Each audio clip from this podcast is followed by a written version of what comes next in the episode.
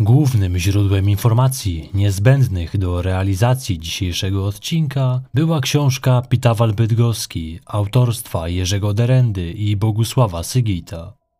Piotr Tribler przyszedł na świat w roku 1898 w Cesarstwie Niemieckim. Od najmłodszych lat jego pasją była rzeźba, to z nią wiązał przyszłość. Jednak gdy wybuchła I wojna światowa, został powołany do armii. Został saperem. Przeżył wojnę, a po niej wyjechał do Poznania, a potem do Bydgoszczy, z którą związał swoje dalsze życie. Dalej kształcił się w rzeźbiarstwie. Tym samym stał się świetnym i bardzo cenionym rzeźbiarzem. Zupełnie oddany swojej pasji, długo zwlekał z szukaniem życiowej partnerki, ale udało mu się ją w końcu znaleźć, tuż przed czterdziestką. Ożenił się dopiero w wieku 39 lat, w roku 1937. Jego życiową wybranką była Cecylia. Owocem ich związku było troje dzieci. Pierwszy na świat przyszedł Janusz, który urodził się w roku 1939. Następnie, trzy lata później, pojawiła się córeczka, Gabrysia. Ostatnim z rodzeństwa był Paweł, który urodził się w roku 1945. To właśnie on odziedziczył po ojcu talent artystyczny. Niestety, tamten nie mógł zobaczyć, jak talent syna się rozwijał. Piotr podupadł na zdrowiu, miał problemy z sercem. Wieloletnia choroba w końcu go pokonała. Zmarł w roku 1952, tym samym zostawiając Cecylię z trojgiem dzieci. Paweł miał iść w ślady ojca. Matka posłała go do liceum plastycznego, w którym dobrze się odnajdował. Smykałką starszej siostry był sport. Gabrysia, a właściwie już Gabriela, trenowała rzut dyskiem i pchnięcie kulą. Była w tym bardzo dobra i miała wysokie aspiracje. Jej marzeniem było wziąć udział w olimpiadzie i miała ku temu szansę. Cecylia potrafiła zadbać o byt swoich dzieci. Po śmierci męża zajęła się warsztatem kamieniarskim, który był ich źródłem utrzymania. Liczyła, że za kilka lat Paweł będzie kontynuował dzieło ojca. Wyglądało na to, że rodzina mimo wszystko poradzi sobie w tej ciężkiej sytuacji. Wszystko układało się dobrze aż do roku 1960. Wtedy najstarszy syn, czyli Janusz, poszedł do wojska. Cecylia została w domu z dwojgiem nastoletnich już dzieci. Gabriela zdała już maturę. Był 30 marca 1960 roku. Przed południem do drzwi w usytuowanym na drugim piętrze mieszkaniu zadzwonił tajemniczy mężczyzna. Podał się za konserwatora zabytków spod Warszawy, który chciał zamówić elegancki nagrobek dla swojego klienta. Zazwyczaj tego typu transakcji Cecylia dokonywała w warsztacie, ale nasz klient, nasz pan, przedstawiła mu ofertę. Zwróciła uwagę, że jej rozmówca był rozkojarzony. Sprawiał wrażenie osoby, która bardziej skupiła się na oglądaniu mieszkania niż na słuchaniu oferty. Mimo wszystko był bardzo dociekliwy. W trakcie rozmowy Cecylia zwróciła uwagę, że w czasie, gdy oglądali wspólnie rysunki, mężczyźnie z rękawa zaczął się wysuwać rulon. Była przekonana, że to jego projekty. Zapytała go o nie, ale ten szybko zmienił temat. Twierdził, że to nic takiego. Cokolwiek to było, schował to w torbie, którą miał ze sobą. Spędził w mieszkaniu sporo czasu. Możliwe, że Cecylia poświęciła mu nawet dwie godziny. Mężczyzna stwierdził, że musi się jeszcze zastanowić. Kobieta musiała wyjść, ale umówiła się z nim, że w razie czego po godzinie 20.30 będzie z powrotem. Gdyby był zainteresowany, to może przyjść po tej właśnie godzinie. Wcześniej jeszcze chciał pojawić się w warsztacie, by obejrzeć znajdujące się tam projekty. Cecylia nie miała na to czasu. Ustalili, że to Gabriela po południu pokaże mu warsztat. Tym samym około godziny 15.30 osiemnastolatka przyjęła klienta w warsztacie i pokazała mu projekty nagrobków. Mężczyzna wypytywał ją jeszcze, czy nie szukają pracownika. Gabriela powiedziała, że nie mają zamiaru nikogo zatrudniać, co wyraźnie zasmuciło rozmówcę. Kilka projektów bardzo mu się spodobało. Po tej wizycie mężczyzna był już przekonany, że skorzysta z usług firmy Triblerów. Klient potwierdził, że pojawi się u nich wieczorem, gdy Cecylia wróci i wtedy dobiją targu. Córka właścicielki warsztatu zaproponowała mu, by zabrał kilka projektów ze sobą, by lepiej im się przyjrzeć. Oddaje wieczorem, gdy przyjdzie do nich do mieszkania, by sfinalizować umowę. Ten ochoczo się na to zgodził i wyszedł. Po południu, po szkole, Paweł poszedł do swojego najlepszego kolegi, u którego spędził kilka godzin. Przed godziną dwudziestą powiedział, że musi już wracać do domu. Nie odrobił jeszcze lekcji, a za chwilę miała wrócić mama. Zapraszał kolegę do siebie, ale ten musiał zostać i odrobić swoje lekcje. W tym czasie Gabriela była w domu. Cecylia do mieszkania w kamienicy przy ulicy Długosza dotarła około godziny 20.30. Spieszyła się, gdyż miała umówione spotkanie z potencjalnym klientem, który odwiedził ją przed południem. Nie mogła się spodziewać widoku, jaki zastała po powrocie. Zobaczyła leżącą na ziemi w kałuży krwi córkę. Nie żyła. Cecylia wybiegła na zewnątrz i zaalarmowała sąsiadów. Ze łzami w oczach, w ledwie zrozumiały sposób wyłkała, że Gabriela została zamordowana. Ktoś z sąsiadów zadzwonił na milicję. Za chwilę na miejscu pojawiła się karetka i milicja. Gdy weszli do środka, tam zastali makabryczny widok. W przedpokoju było mnóstwo krwi oraz panował tam bałagan. Ewidentnie doszło w tym miejscu do walki. Gdy milicjanci przeszli dalej, zobaczyli ciało osiemnastoletniej Gabrieli. Z racji, że nie było żadnych śladów włamania, wyglądało na to, że otworzyła drzwi zabójcy, a ten zaatakował ją zaraz po ich uchyleniu. Nastolatka otrzymała kilka ciosów tępym narzędziem. Dziewczyna ewidentnie się broniła. Świadczyły o tym liczne rany na jej ciele, a także zwichnięty lewy staw łokciowy. Na koniec zabójca podciął jej gardło, jakby chcąc mieć pewność, że nie żyje. Choć, jak wykaże późniejsza sekcja zwłok, nie żyła już po wcześniejszych ciosach. Nigdzie natomiast nie było jej młodszego brata, który powinien być również w mieszkaniu. Milicjanci wypytywali o niego zebranych przed mieszkaniem sąsiadów. Wówczas jego kolega wyjawił, że tuż przed godziną 20 wyszedł od niego i udał się do siebie. Wtedy dokładniej przeszukano mieszkanie. Okazało się, że było tam także ciało czternastoletniego Pawła. Leżało przykryte i dlatego nikt wcześniej go nie zauważył. Cecylia była przekonana, że zginęła jedynie jej córka. Już później otrzymała wiadomość, że jej syn również nie żył. Pawłowi zabójca zadał silny cios w głowę, a następnie udusił go kablem elektrycznym. Chłopak najpewniej został zaskoczony od tyłu i nie był w stanie podjąć nawet walki. Kto dopuścił się tej zbrodni i dlaczego? Wszystko wskazywało na to, że zabójca pojawił się w domu Triblerów w celach rabunkowych. Szafki były pootwierane, a ich zawartość wyrzucona na podłogę. Nie obłowił się jednak. Zabrał jedynie dwa zegarki, aparat i futro. Wyglądało na to, że napastnik się spieszył. Mimo ewidentnych śladów plądrowania, nie zabrał cenniejszej od jego łupów biżuterii czy gotówki, która leżała w łatwo dostępnym miejscu.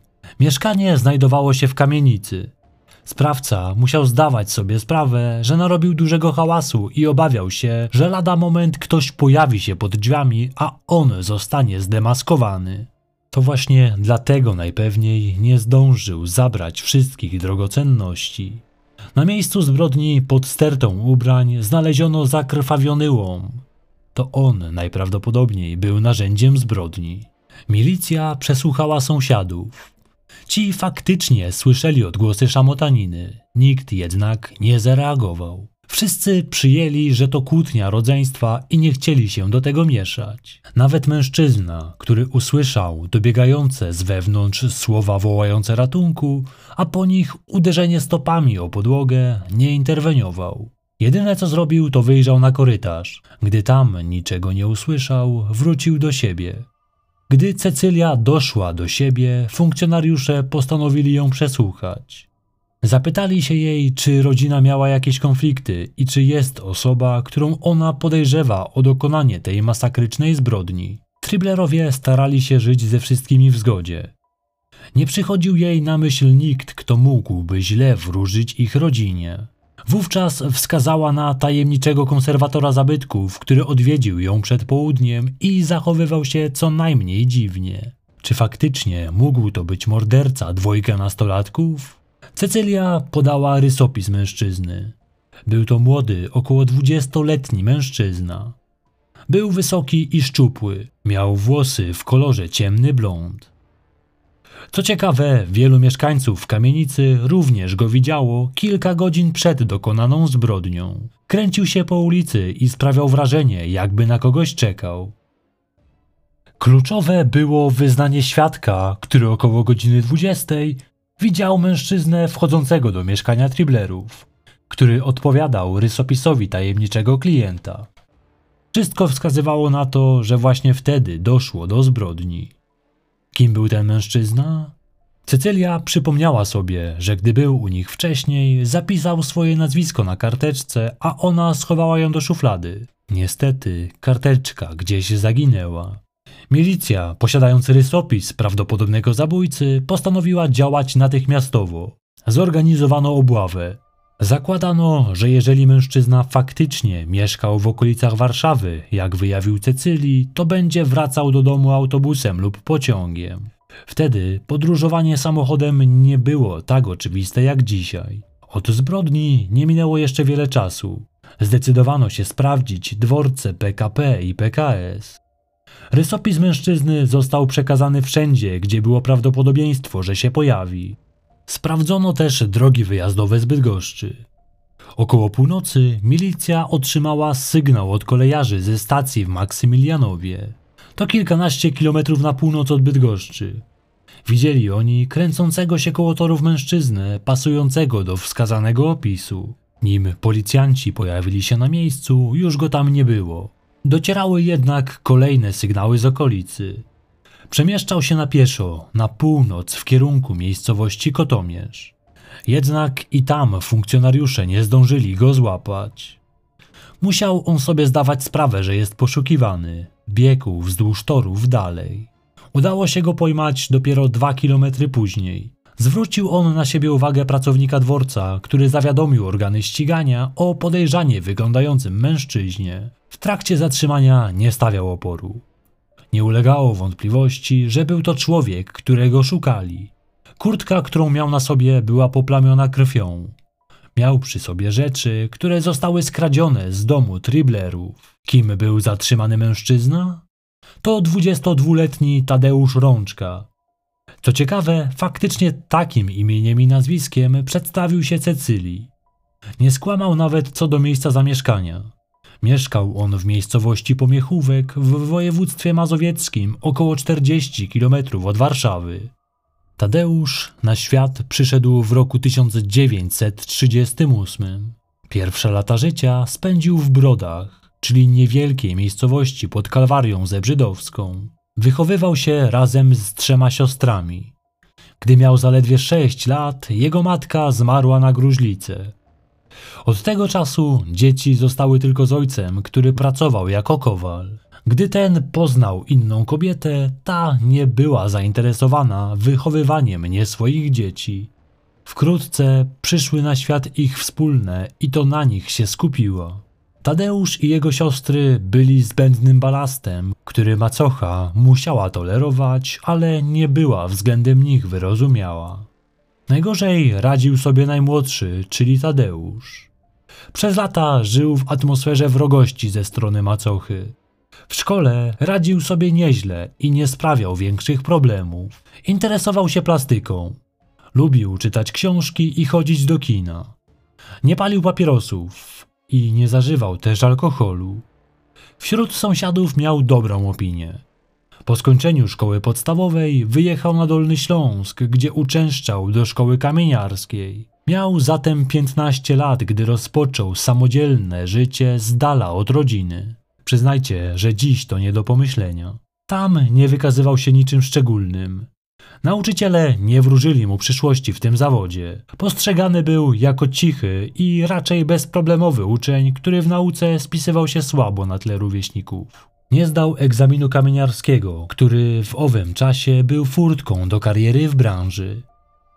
Złe wyniki z testu właściwie przekreślały jego szanse na zdobycie pracy w zawodzie. Po skończeniu szkoły nie miał się gdzie podziać, nie mógł też znaleźć pracy.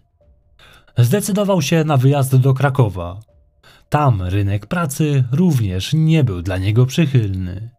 Mężczyzna zatrudniał się w pracach dorywczych, ale nigdzie nie zagrzał miejsca na dłużej. Nie potrafił odnaleźć się w życiu. Popadł w złe towarzystwo. Jego dotychczas niebudzące zastrzeżeń zachowanie się zmieniło. Właściwie zerwał kontakt z rodziną, którą do tej pory co jakiś czas odwiedzał. Wtedy zaczął nadużywać alkoholu, a pieniędzy szukał w mniej legalny sposób. Kradł, a co ukradł, sprzedawał. Ten dotychczas nienagannie zachowujący się młody mężczyzna szybko zaczął staczać się na dno. Z czasem robił się zuchwały.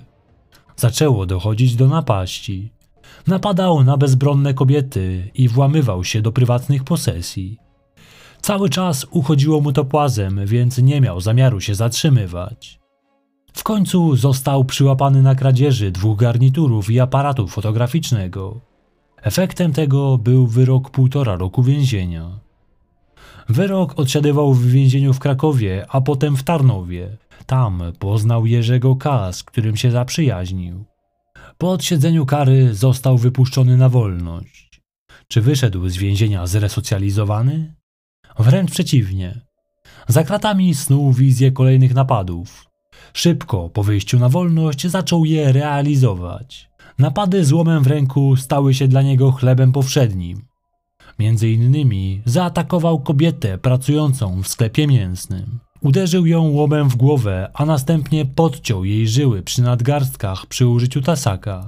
Spodziewał się, że zostawił ją wykrwawiającą się na śmierć. Ukradł codzienny utarg i zabrał trochę kiełbasy, a potem uciekł. Na szczęście kobieta przeżyła ten atak, czego sam Tadeusz nie mógł wiedzieć.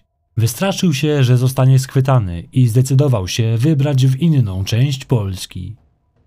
Tułał się po różnych miastach, aż w końcu dotarł do Bydgoszczy. Liczył, że znajdzie tam zatrudnienie w jednym z zakładów kamieniarskich.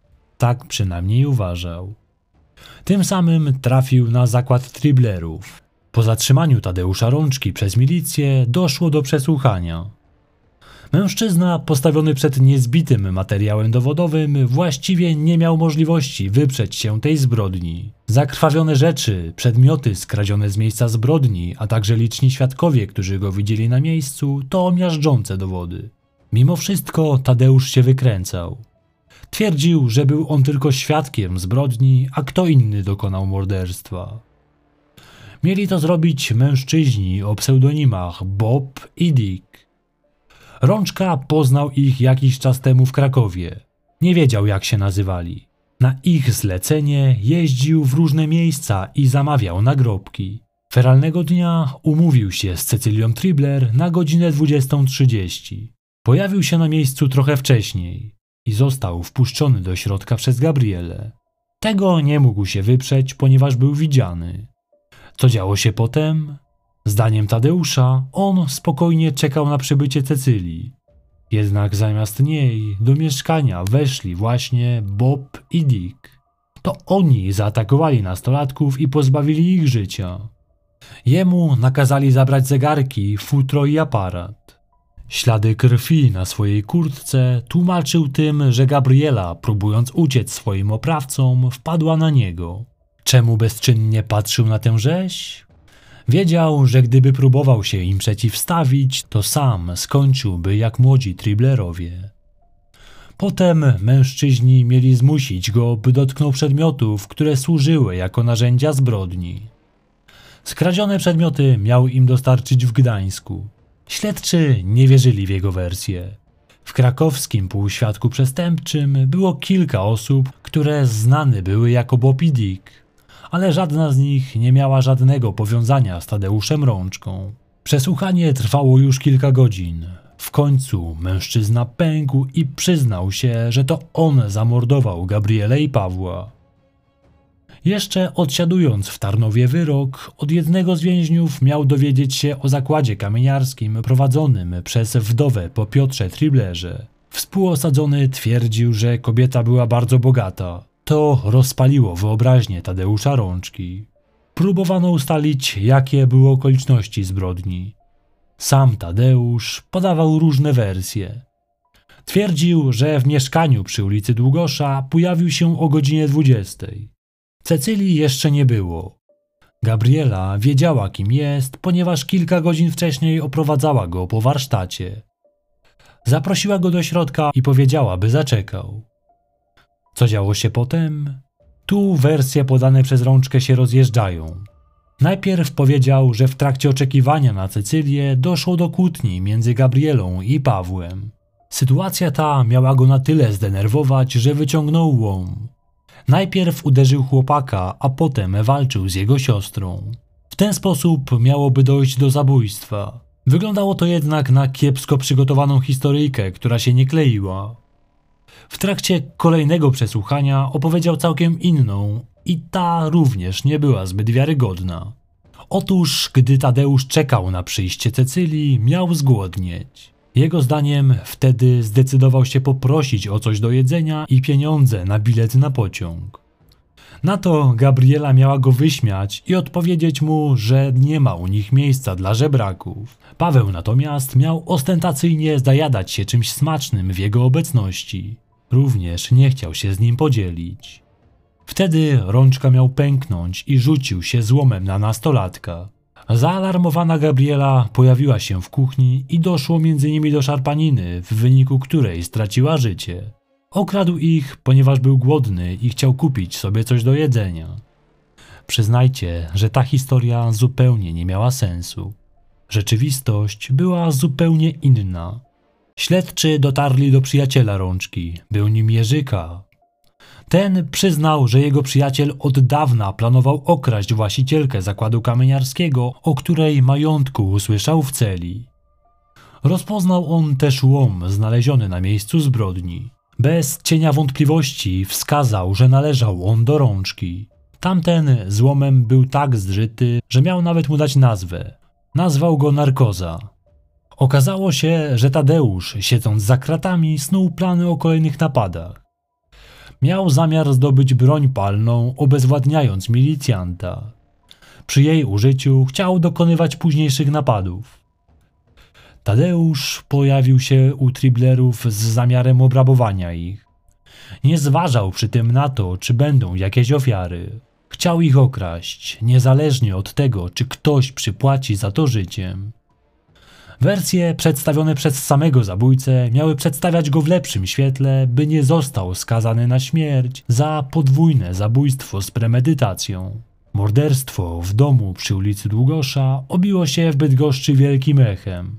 W pogrzebie Gabrieli i Pawła udział wziąć miało co najmniej 60 tysięcy osób. Źródła podają, że mogło być to nawet 100 tysięcy. Śledczy wrócili też do sprawy zabójstwa z roku 1958, kiedy to nieznany sprawca zamordował pijanego mężczyznę. Zabójca posłużył się łomem. Kilkakrotnie uderzył w głowę swojej ofiary. Potem ją obrabował. Sposób działania zabójcy pasował do Tadeusza. W tym czasie przebywał on w Krakowie, gdzie dopuścił się serii kradzieży. To właśnie tam doszło do zabójstwa. Czyżby to on stał za tamtą sprawą? Było to bardzo prawdopodobne, ale brakowało dowodów, które połączyłyby go z tym zajściem. Sam mężczyzna zarzekał się, że nie miał z tym nic wspólnego. W owym czasie brakowało środków, by udowodnić mu tamtą zbrodnię. Dziś najpewniej nie byłoby z tym najmniejszego problemu. Nie wyjaśniono też śmierci kolegi Tadeusza z czasów szkolnych. Ten został znaleziony martwy z podciętym gardłem. Część świadków twierdziła, że ostatni raz był widziany właśnie w towarzystwie rączki. Tamta sprawa również na zawsze pozostanie niewyjaśniona. Przeprowadzono wizję lokalną. W jej trakcie Tadeuszowi drżały ręce i głowa. Totalnie zamknął się w sobie. Nie chciał współpracować i wizja się nie powiodła. W trakcie procesu również nie współpracował. Zasłaniał się niepamięcią. Próbował udawać niepoczytalnego, zarówno na sali rozpraw, jak i w areszcie. Jednemu ze współosadzonych przyznał się do zabójstwa i wyjawił mu, że próbował wmówić organom ścigania wersję z Dickiem i Bobem, by uniknąć kary śmierci. Ten sam osadzony został powołany na świadka. Wyjawił on też, że Tadeusz zastanawiał się, w jaki sposób przekonać sąd, iż jest niepoczytalny. Stwierdził, że zaatakuje jednego ze współwięźniów i wówczas zostanie wysłany do szpitala psychiatrycznego. Jego kolega z celi odradzał mu ten pomysł. Mimo wszystko, współosadzeni obawiali się, że będzie on próbował coś zrobić. Postanowili zorganizować nocne dyżury, by zawsze ktoś czuwał, czy czasem nie będzie próbował zrobić jakiejś głupoty. Jeszcze zanim doszło do wizji lokalnej, Rączka planował, że w jej trakcie zrobi sobie krzywdę.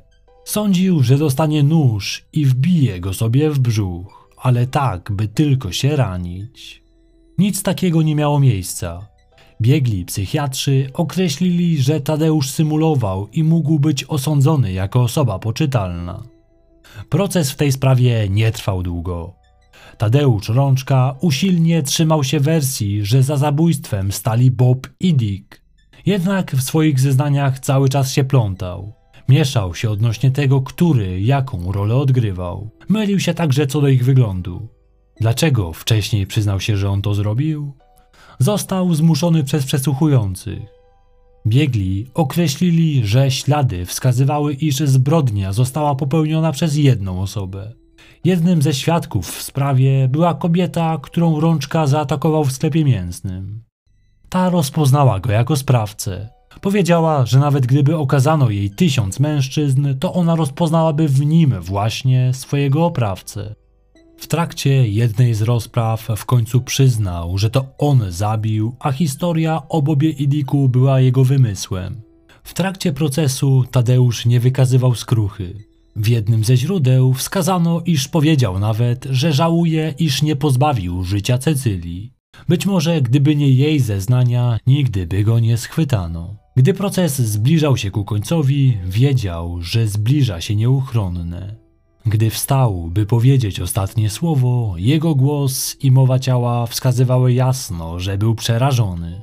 Ze łzami w oczach poprosił o darowanie mu życia. Sąd nie miał wątpliwości co do kary. Skazał Tadeusza Rączkę na karę śmierci. Rada Państwa nie skorzystała z aktu łaski.